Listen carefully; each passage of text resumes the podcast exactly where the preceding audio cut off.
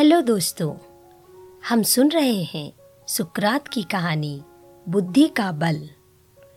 विश्व के महानतम दार्शनिकों में से एक सुकरात एक बार अपने शिष्यों के साथ बैठे हुए कुछ चर्चा कर रहे थे।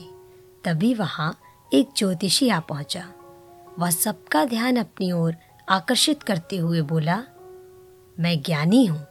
मैं किसी का चेहरा देखकर उसका चरित्र बता सकता हूँ। बताओ, तुम में से कौन मेरी इस विद्या को परखना चाहेगा? सभी शिष्य सुकरात की तरफ़ देखने लगे।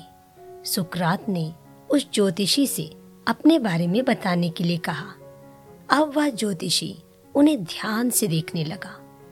सुकरात बहुत बड़े ज्ञानी तो थे, लेकिन देखने में बड़े सामान्य थे, बल्कि उन्हें कुरूप कहना कोई अतिशयोक्ति ना होगी। ज्योतिषी उन्हें कुछ देर निहारने के बाद बोला, तुम्हारे चेहरे की बनावट बताती है कि तुम सत्ता के विरोधी हो। तुम्हारे अंदर द्रोह करने की भावना प्रबल है। तुम्हारी आँखों के बीच पड़ी सिकुड़न तुम्हारे अत्यंत क्रोधी होने का प्रमाण देती है। ज्योतिषी ने अभी इतना ही कहा था कि वहाँ बैठे शिष्य अपने गुरु के बारे में ये बातें सुनकर गुस्से में आ गए। और उस ज्योतिषी को तुरंत वहाँ से जाने के लिए कहा। पर सुकरात ने उन्हें शांत करते हुए ज्योतिषी को अपनी बात पूर्ण करने के लिए कहा। ज्योतिषी बोला, तुम्हारे बेडोल सिर और माथे से पता चलता है कि तुम लालची हो और तुम्हारी ठुड्डी की बनावट तुम्हारी सनकी होने की तरफ़ इशारा करती है।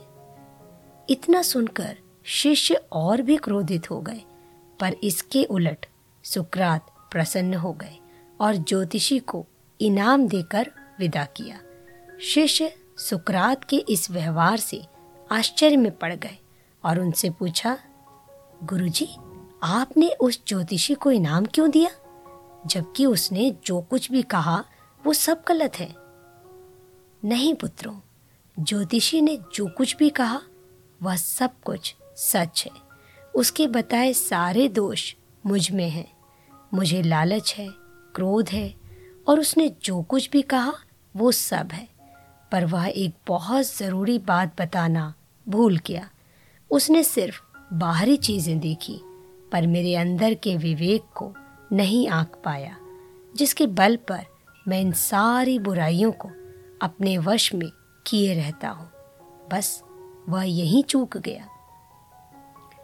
वह मेरे बुद्धि के बल को नहीं समझ पाया। इस तरह सुकरात ने अपनी बात पूर्ण की। कहानी नंबर दो, सफलता का रहस्य। सफलता का रहस्य क्या है? जब यह प्रश्न एक युवक ने यूनान के प्रसिद्ध दार्शनिक सुकरात से किया तो इस प्रश्न के उत्तर में सुकरात ने उस युवक को कल सुबह नदी किनारे मिलने के लिए कहा। अगले दिन सुबह के समय वह युवक और सुकरात दोनों नदी किनारे पहुँच गए। सुकरात ने नौजवान युवक से उनके साथ पानी में आगे बढ़ने को कहा। युवक सुकरात के साथ नदी में पानी की ओर बढ़ता चला गया। जब आगे बढ़ते बढ़ते पानी गले तक आ गया, तब अचानक सुकरात ने उस युवक का सिर पानी में डुबो दिया। नौजवान युवक अपना सिर बाहर निकालने के लिए छटपटाने लगा। सुकरात ताकतवर थी, इसलिए युवक का पानी से बाहर निकलने का हर प्रयास विफल होता जा रहा था। जब शरीर नीला पड़ने लगा, तब जाकर सुकरात ने उस युवक का सिर पानी से बाहर निकाला और बाहर निकलते ही जो काम नौजवान ने सबसे पहले किया, वह था हाफते हुए जल्दी जल्दी सांस लेना। सुकरात ने उस युवक से पूछा, जब तुम्हारा सिर पानी के भीतर था, तब तुम सबसे ज़्यादा क्या चाहते थे? नौजवान युवक ने उत्तर दिया, सांस लेना। सुकरात ने कहा, बस, यही सफलता का रहस्य है। जब तुम सफलता को उतना ही ज़्यादा चाहोगे, जितना कि तुम उस वक्त सांस लेना चाहते थे तो वो तुम्हें ज़रूर मिल जाएगा। कहानी नंबर तीन, सुकरात और आईना। दार्शनिक सुकरात दिखने में कुरूप थे। वह एक दिन अकेले बैठे हुए आईना हाथ में लिए अपना चेहरा देख रहे थे। तभी उनका एक शिष्य कमरे में आया। सुकरात को आईना देखते हुए देख उसे कुछ अजीब लगा। वह कुछ बोला नहीं, सिर्फ़ मुस्कुराने लगा। विद्वान सुकरात शिष्य की मुस्कुराहट देखकर सब समझ गए और कुछ देर बाद बोले, मैं तुम्हारे मुस्कुराने का मतलब समझ रहा हूँ। शायद तुम सोच रहे हो कि मुझ जैसा कुरूप आदमी आईना क्यों देख रहा है? शिष्य कुछ नहीं बोला। उसका सिर शर्म से झुक गया। सुकरात ने फिर बोलना शुरू किया, शायद तुम नहीं जानते कि मैं आईना क्यों देखता हूँ। नहीं, शिष्य बोला। गुरुजी ने कहा, मैं कुरूप हूँ, इसलिए रोज़ाना आईना देखता हूँ। आईना देखकर मुझे अपनी कुरूपता का भान हो जाता है। मैं अपने रूप को जानता हूँ, इसलिए मैं हर रोज कोशिश करता हूँ कि अच्छे काम करूँ, ताकि मेरी यह कुरूपता ढक जाए। शिष्य को ये बहुत शिक्षाप्रद बात लगी, परंतु उसने एक शंका प्रकट की। तब गुरुजी इस तर्क के अनुसार सुंदर लोगों को तो आईना नहीं देखना चाहिए। सुकरात समझाते हुए बोले, ऐसी बात नहीं है, उन्हें भी आईना अवश्य देखना चाहिए, इसलिए ताकि उन्हें ध्यान रहे कि वे जितने सुंदर दिखते हैं, उतने ही सुंदर काम करें। कहीं बुरे काम उनकी सुंदरता को ढक ना ले और परिणामवश उन्हें कुरूप न बना दे। शिष्य को गुरु जी की बात का रहस्य मालूम हो गया और वह गुरु के आगे नतमस्तक हो गया।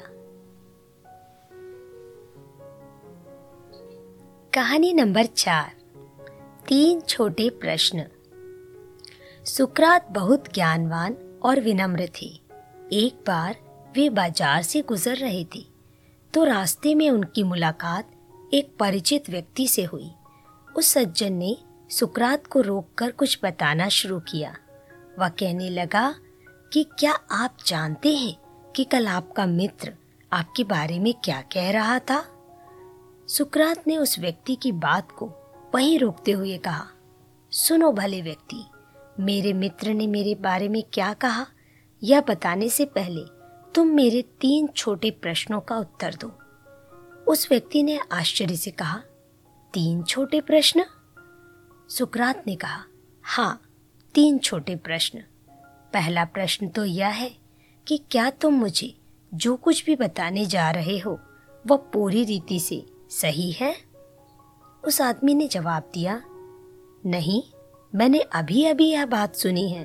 और सुकरात ने कहा, कोई बात नहीं, इसका मतलब यह है कि तुम्हें नहीं पता कि तुम जो कहने जा रहे हो, वह सच है या नहीं?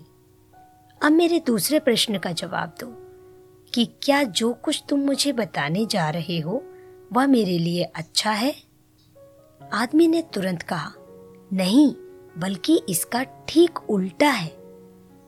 सुकरात बोली, ठीक है, अब मेरे आखिरी प्रश्न का और जवाब दे दो कि जो कुछ तुम मुझे बताने जा रहे हो, वह मेरे किसी काम का है भी या नहीं? व्यक्ति बोला, नहीं, उस बात में आपके काम आने जैसा कुछ भी नहीं है। तीनों प्रश्न पूछने के बाद सुकरात बोले, ऐसी बात जो सच नहीं है, जिसमें मेरे बारे में कुछ भी अच्छा नहीं है और जिसकी मेरे लिए कोई उपयोगिता ही नहीं है, उसे सुनने से क्या फ़ायदा? और सुनो, ऐसी बातें करने से भी तुम्हारा क्या फ़ायदा? अगली कहानी, तुम हो कौन? एक बार यूनान का सबसे धनी व्यक्ति अपने समय के सबसे बड़े विद्वान सुकरात से मिलने गया। उसके पहुँचने पर सुकरात ने जब उसकी ओर ध्यान ही नहीं दिया तो उसने कहा, क्या आप जानते हैं मैं कौन हूँ? सुकरात ने कहा, जरा यहाँ बैठो, आओ, समझने की कोशिश करें कि तुम कौन हो। सुकरात ने दुनिया का नक्शा उसके सामने रखा और उस धनी व्यक्ति से कहा, बताओ तो जरा, इसमें एथेंस कहाँ है? वह बोला, दुनिया के नक्शे में एथेंस तो एक बिंदु भर है। उसने एथेंस पर उंगली रखी और कहा, यह है एथेंस। सुकरात ने पूछा, इस एथेंस में तुम्हारा महल कहाँ है? वह तो बिंदु ही था। वह उसमें महल कहाँ से बताए? फिर सुकरात ने कहा अच्छा बताओ, उस महल में तुम कहाँ हो? यह नक्शा तो पृथ्वी का है, अनंत पृथ्वियाँ है, अनंत सूर्य है, तुम हो कौन? कहते हैं, जब वह जाने लगा तो सुकरात ने वह नक्शा यह कहकर उसे भेंट कर दिया कि इसे सदा अपने पास रखना और जब भी अभिमान तुम्हें जकड़े, यह नक्शा खोलकर देख लेना कि कहाँ है एथेंस। कहाँ है मेरा महल? और फिर मैं कौन हूँ? बस अपने आप से पूछ लेना। वह धनी व्यक्ति सिर झुकाकर खड़ा हो गया। तो सुकरात ने कहा, अब तुम समझ गए होगे कि वास्तव में हम कुछ नहीं हैं, लेकिन कुछ होने की अकड़ हमें पकड़े हुए है। यही हमारा दुख है, यही हमारा नरक है। जिस दिन हम जागेंगे, चारों ओर देखेंगे तो कहेंगे कि इस विशाल दुनिया में हम कुछ भी नहीं हैं। दोस्तों, आप सुन रहे थे मोनिका की आवाज़ में सुकरात की कहानी, बुद्धि का बल। यदि आपको ये कहानी अच्छी लगी है, इसे लाइक कीजिए शेयर कीजिए यदि इस चैनल पर आपने पहली बार इस कहानी को सुना है तो ऐसी ही सुंदर कहानियों को सुनने के लिए इस चैनल को सब्सक्राइब करना ना भूलें। तो सुनते रहें कहानी मोनिका की जुबानी।